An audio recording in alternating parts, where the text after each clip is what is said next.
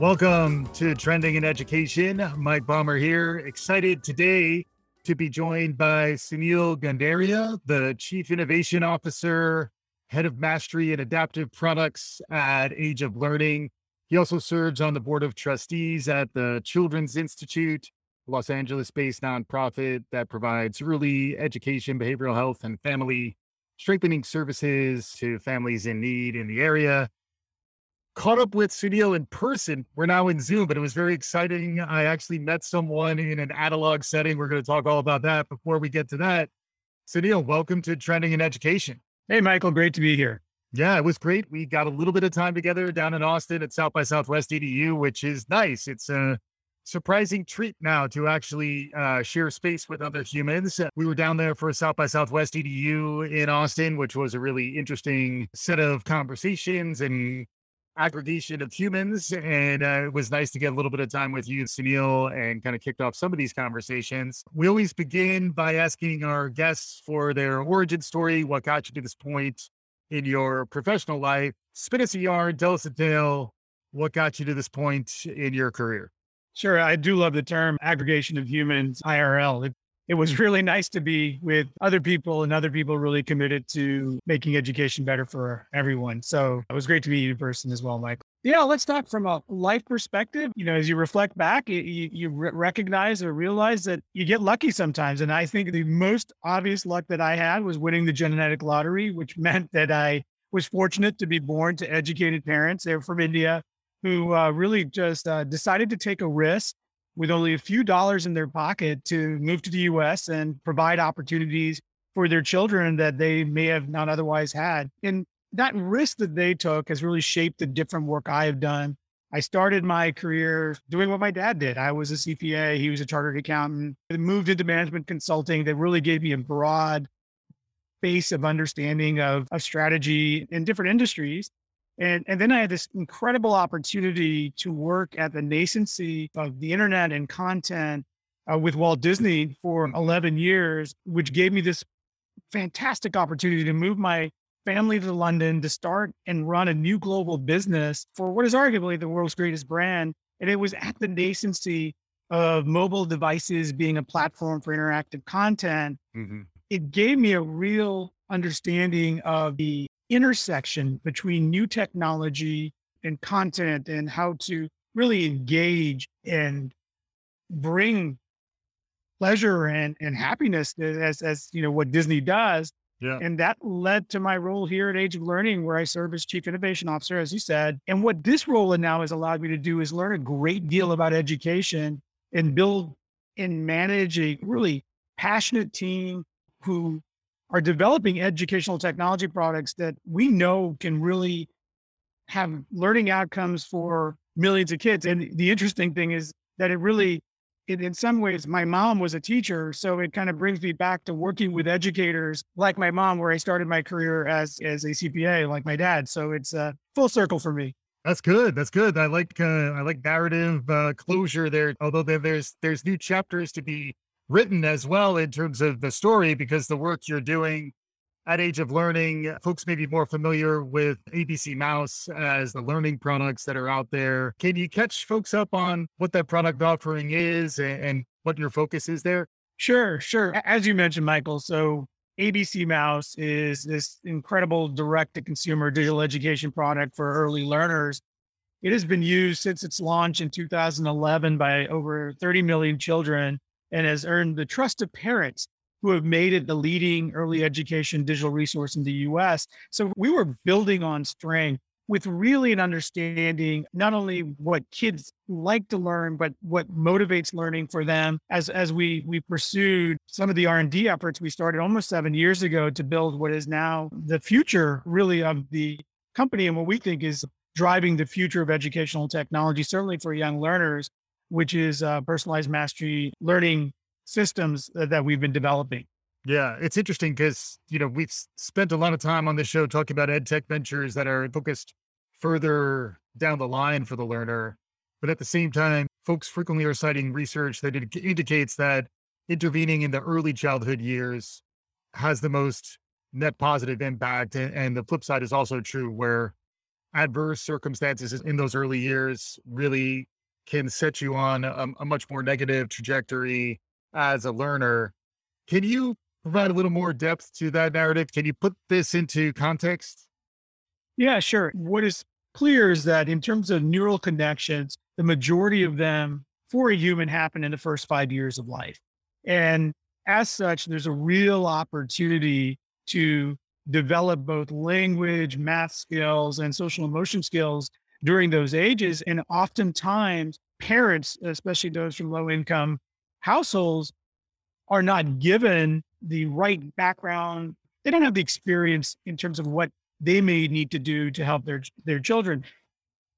Additionally, there's been tremendous amount of longitudinal research that's been done by Nobel Prize winning economists like Dr. James Heckman at the University of Chicago that have found that investments in early ed yield more from a societal value perspective. It's almost a 13% return, a CAGR return on those investments versus investments in educational education elsewhere in the life cycle. There's just this real need to examine from a public policy perspective how we can help lift all boats and really unlock human potential by increasing investment in early ed. And we're finding the same thing through ABC Mouse. You know, what what is interesting is over the past several years, we've done over 20 studies and, and continually we find not only does it drive significant gains in math and reading, it also helps develop learner identity. And this idea that I'm a learner and I can take on new challenges. And it really ties into things like growth mindset, where a child can enter a situation and doesn't look at it as, as saying, Hey, I don't know this. It, they, they look at it as like, I don't know this yet, and I can learn this. And, and it's really embodied in how they think about and approach new problems. Yeah. And then the design thinking that goes into these products. We talk about that again in the abstract on the show a bunch of different ways, but you know, you're actually shipping learning products that are highly interactive, that are motivational. I imagine it requires a cross-functional collaboration amongst a bunch of different folks to really build a successful learning product. Can can you walk me through a little bit of how that works? Yeah, and this is this is something that I I know, Michael. You worked with Bror Saxberg at one time. He talks about learning engineering quite a bit. I, he, he's he's uh, been a big influence in terms of our thinking, in terms of how you organize to solve these future learning problems. The way we approached it, I believe, is is really perfectly in line with this idea of learning engineering.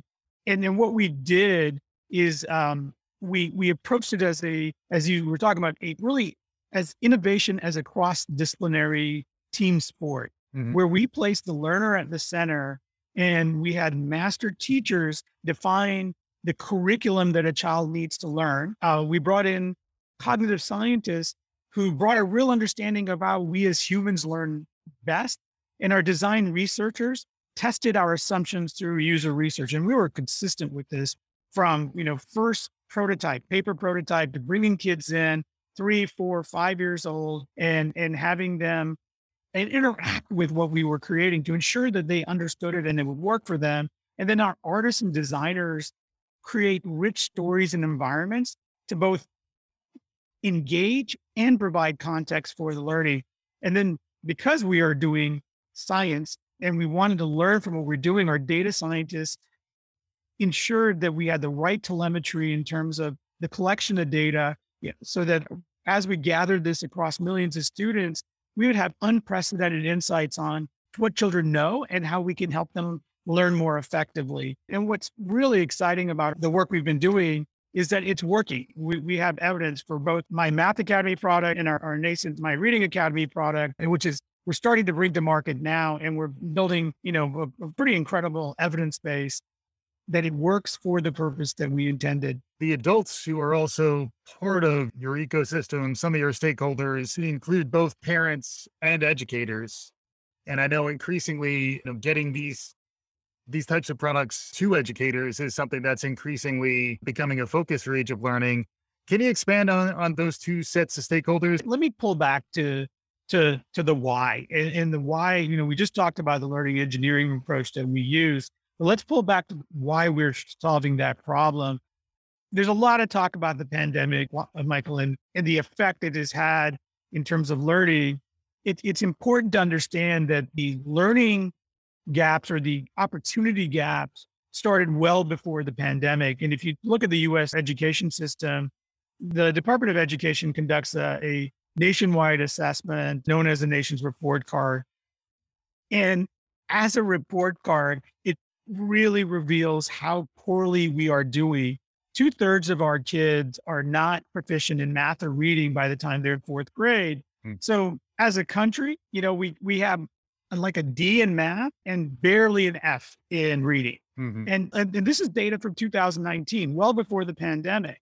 And if you adjust the lens to look at income and really you start to see where the roots of our equity problems uh, in society really start mm-hmm. as nearly 75% of children from low income families are not proficient in math and nearly 80% are not proficient in reading. Mm-hmm. I mean, it's a systemic failure. Mm-hmm. And because of the pandemic, our kids from low income families are expected to have two times the learning gaps of those of their peers from their higher income families. And this problem really ex- extends to society as children from poor income families are half as likely to be ready for school. So this, you know, we talked about the first five years and the importance. Well, if you come from a low income family, you're not going to be ready for school to start with. And you see what happened as they move on through school and get to proficiency in reading and math. And if you start connecting the dots from education to lives as adults, you really see the loss in potential. Hmm. You, when a child is not proficient in reading, it's going to quadruple the likelihood you, are going to drop out of school, uh, high school.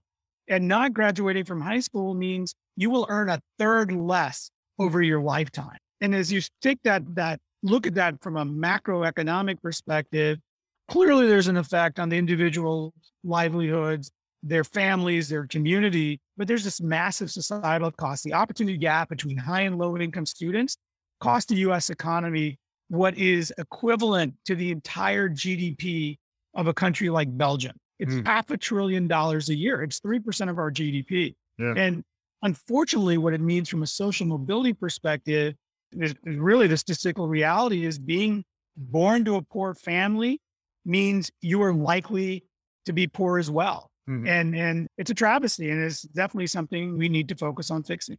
Yeah. And then the interventions through interactive, entertaining education. I've heard edutainment is a word that uh, that may have some triggering for you. So I do want to hear your take. The reason I, it lacks intentionality, and we're, we're an education company, and we are through and through focused on outcomes. And, you know, as we thought about this learning engineering approach, it was to solve a problem. It wasn't to mix a few a few educational moments and entertainment content. It was to solve a really important societal problem is that our kids are not reaching proficiency yeah. in either math or reading. What can we do to solve that? And it's not about it was it's it's about focus. It's about building off of a research base and a lot of a lot of analysis of how we do this and how we get to the right answer.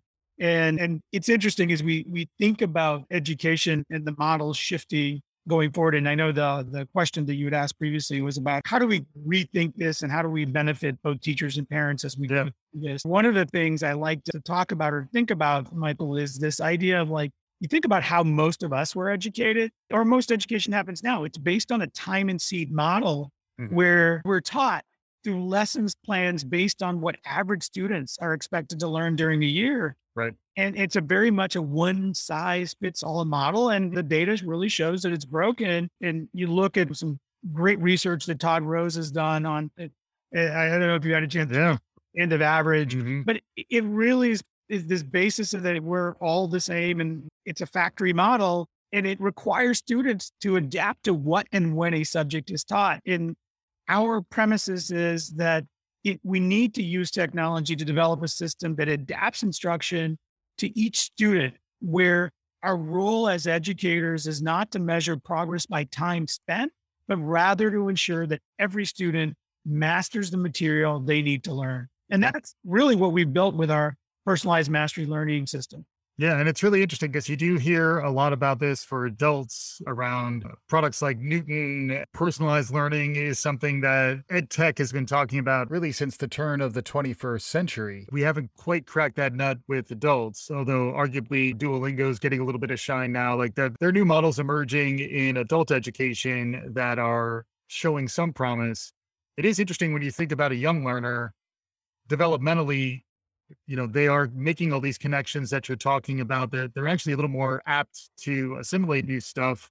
Can you talk a little bit about the design thinking that goes into designing for this audience and then maybe just reinforcing uh, my previous question just around the stakeholders engaged in the learning experience? Because you know frequently it's not just the child it's also the child plus some adults in the context. Yeah it is indeed and if we start with context being important. And that's something we we recognized early on in terms of our learning engineering approach. One of the key elements that we brought into our teams were game designers. And effectively, game designers approach creating context and learning, usually learning about the game. And the people we brought in were from the U, uh, University of Southern California, which yeah. is one of not only a leading game design school in the US, but it also had a real penchant for looking at serious gaming. So gaming for impact. Mm. And and as we thought about the problem and what we wanted to achieve with our product and, and our system, it was looking at how could we create a system where we could engage kids in subjects like math, which typically is very hard for teachers to do because we moved to notation really quickly versus approaching it as a problem solving activity, which really math is. And it's really it can be quite engaging. Mm. So how we did that is we had our game designers working with our data scientists and our psychometricians think about how do we set up context for learning. So rather than move quickly to notational, this is a worksheet and you have to solve this on a worksheet, we presented the problem with these really incredibly cute characters that kids interacted with and really grew to love, which called Shapies. And we place these shapies in situations where the kids need to use math to solve the problem that these shapies are, are facing. For example, yeah. at, for early math learning, you need to understand the idea of counting on or cardinality. And so you could place the shapies. The activity might be you need to place 20 shapies on the boat because they want to go somewhere. So how do you get those shapies on the boat? So you have to count out loud. And what we did through this this team-based approach is that we designed each of the games that the kids play as as an educational game but also as an assessment. So we used bob mislevy who's written a lot about evidence-centered design. So we used that research to design the games as assessments so the kids feel like they're playing games in the background the data that we're collecting is an assessment but it's not a right wrong type of game we also incorporated one of the best ways to learn and what a tutor would do in a, a live situation the ability to provide the kids really just in time scaffolded feedback. Hmm. And and so what we thought about a lot and in a lot of our work is based on, you know, Bloom's theory of two sigma. And this is a whole idea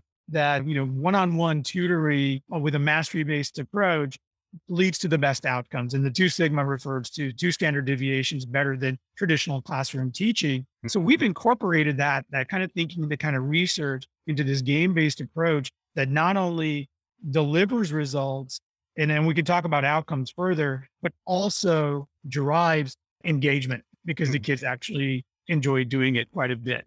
Yeah. So how do we help teachers? We've been really thoughtful about not only teachers, but all adults. And, you know, I am talked about placing the learner at the center, right? And that's, that's where we started. All learners exist in an ecosystem. And so we build on top of the, the data that's generated by the student as they're having their individualized instruction and provide that data through dashboards to teachers as well as to parents. And those dashboards not only tell the teacher how much they've used the product, but where they are in their learning trajectory and, and it provides material that the teacher can use to further differentiate instruction for each one of these children. It also groups the children into cohorts so that kids with similar learning skills, the teacher can then use the materials to teach in a small group lesson, which may be more effective than trying to do one to one, you know, classroom of 20 kids. Yeah. That same information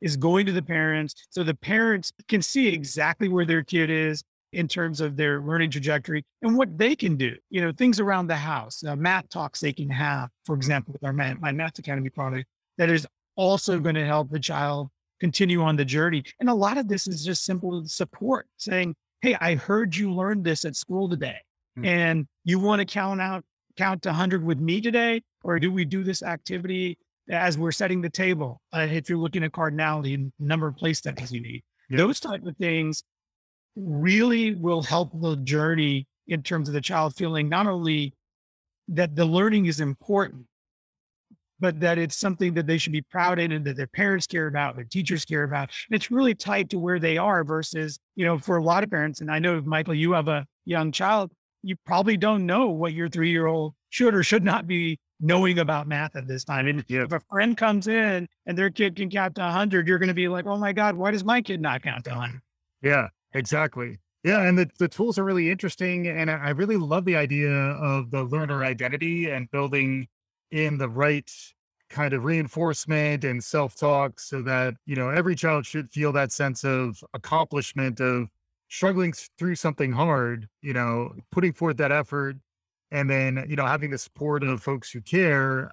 I guess you can build some of that into the emotional design of the the product itself. It is a well, edutainment may be a triggering word, like kids do have fun while learning using these products, correct? You know, kids have fun learning. One of the great discoveries that we had on ABC Math, and I, I don't know if it's that great, we just know that from the research we've done before, learning is intrinsically motivating. You don't need external factors necessarily. Children, adults, you feel accomplishment when you learn something. What what we strive to do is really a balanced approach that we we reward the learning and match our extrinsic motivations with what is intrinsically happening with the child and we help them name it that I can do this thing. Mm. And and that further is reinforced by a teacher who can then also reward yeah. um, the child or, or recognize you learned this. That's awesome. The same with the parent. Pulling all that together really does help a lot in terms of building learner identity. And we've seen in our research.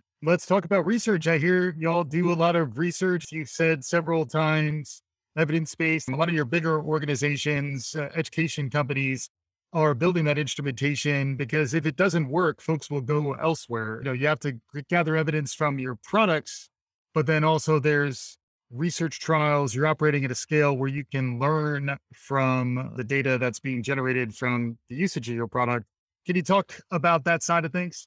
Yeah, it's essential to the work. And we talked a lot about being research based and it, we work with Digital Promise to get certifications on both uh, what we talked about in terms of Todd Rose's work around learner variability, as well as on research based design. And, it, it, and I think it's essential that the work is based on research and, and it's deep research because there are so many different factors that go into learning. But more importantly, on the other side of the research basis, you want to ensure that your products work. Why build a product and try to sell it to a school or, or to uh, a consumer if it's not going to deliver the outcome you're promising? Yeah. And you look at what we've done with My Math Academy. This is a program that we've proven in multiple efficacy studies to significantly accelerate math learning. And it already meets the highest tier of evidence as established by the Department of Ed. This is ESSA tier one evidence. And we're just starting bringing the product to market this last year. And we continue to gather evidence, including last year. You know, when we talked a little bit about the pandemic, mm-hmm. and most of the news is kids are behind math learning, especially kids from low income households, up to seven months behind. We had a pilot study last year in a low income district, Title One district in the Rio Grande Valley called Harlingen. And this was four year olds. And My Math Academy, it's a supplemental product. It's 45 minutes a week of usage, typically three times a week, 15 minutes a, a day. And 98% of the students that use this program regularly achieved grade readiness for kindergarten. That in itself is great data. But what we're really as we go back to this idea of personalizing learning and what the future of learning needs to look like, the data that we're really interested in is that 20% of these students demonstrated they were capable of mastering math skills that were at the first grade or above level. And this is a low income district where a lot of times expectations are low in terms of what these kids can do and what, how they're able to perform. Mm. And the teachers were amazed as these were skills that they taught. And it, often they don't have the resources to even teach them. If kids get ahead in, in a high needs classroom, a lot of times the teachers don't have the resources to focus on that. Yeah. So what we're excited about when we look at research like that, it, it proves this thesis of learner variability that we have this incredible opportunity to unlock potential that through traditional class and traditional teaching methodologies would not otherwise been recognized or may not have been recognized. Yeah. Yeah. And then this gets us towards the future casting part of the conversation now, where looking ahead, you know, as someone who's been focused on early learners, in some ways that makes you more of a futurist. By the time those those kids are graduating into the rest of their lives, uh, it'll be pretty far down the road in the future. Any perspectives, either very specifically or more broadly, around where the world of learning is heading and ways in which your focus on early childhood has maybe given you some perspective that could inform a broader understanding of the future of learning? Absolutely. The systems that we've built, this personalized mastery learning system, and the ecosystem as we think about on top of it. You look at uh, educational technology generally and education generally, the transition to digital, it's behind other sectors. You look what happened, has happened in music or video or in uh, uh, retail. And in education it is certainly catching up now. A part of it is that as you think about the, the early days of most technology, it's a platform to redistribute what we've done successfully in another medium, and usually the physical medium. So mm-hmm. you look at a lot of the ways that we're approaching educational technology now, it is either used to connect individuals to do traditional type instructions and or to use, you know, classroom videos and, and making the, the cost of, of reach really low. What is interesting and, and, and I parallel to the move in mobile, which moved from some of that same activity where mobile devices early on started as well. It could be a music player. If you think about iPhone as a music player or, or the iPod that preceded it, and then how it is transitioned into be really a fully interactive experience. And I think as we think about the work we're doing, where we start with how do we do this interactively? You know, we we absolutely brought in the master teachers to think through best practices in terms of how they would do it in classroom, we we translated that into how to do that best interactively. Mm-hmm. So our assumption wasn't that offline experience is what you needed to replicate interactively. It's like how do we do that best interactively to achieve the same result or better yeah. and gather data that it's actually doing what we wanted to. So this whole idea of building interactive platforms at scale, building education with an active learning component from the get-go versus just taking the offline models and trying to squeeze it into these devices that are capable of doing so much more and then generating data for insights to say is that approach working? Is there an approach that may work better? And how do we keep on driving this this flywheel towards better and better outcomes at scale? So not only can we do it for our students in the us but we can bring our products to students around the globe at low cost and, and better results is something that we're super excited about. Yeah.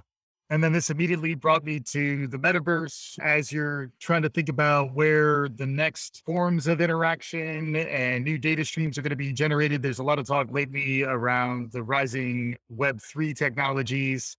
I'm sure you probably have some takes on this. It, it, there's some hype cycle going on right now, but there are elements of the rich visual design and interactive landscape that is unlocked through things like virtual reality and augmented reality. Any perspective from you on that emerging technology space?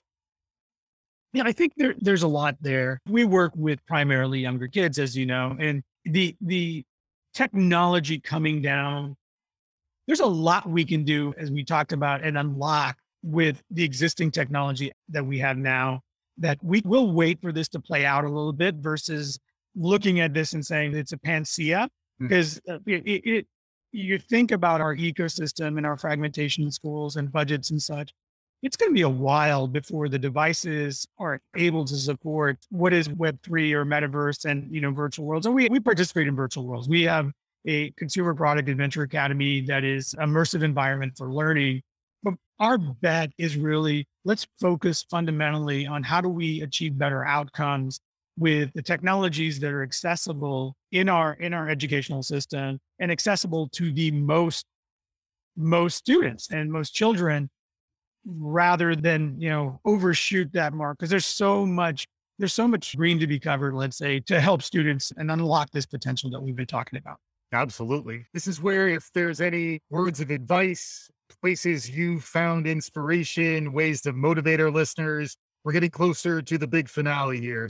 Yeah, you know, I think as a company, Age of Learning, what we, we recognize and realize is that that we need to set high expectations on ourselves because what we do know and what we have learned is that our students and our kids are really capable of learning and they have a real desire to learn. And and the biggest lessons are that we are will continue to double triple down on what we are doing and we and others will as well as we develop this new ecosystem where we have this incredible opportunity to unlock human potential you know for future generations which is really all of our future and and it's a exciting time to be in educational technology and doing the great work that we're doing and look forward to continuing it Awesome. Sunil Gunderia, the Chief Innovation Officer at Age of Learning.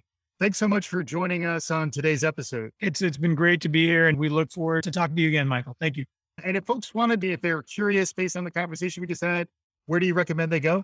We uh, started with ageoflearning.com. It has a lot of additional information. And of course, if you have younger kids and you're looking for something at home, abcmouse.com is a great resource for all families with young kids. Awesome. Thanks again to Sunil. Hopefully, our listeners enjoyed the conversation as much as I did. Don't forget to write a review.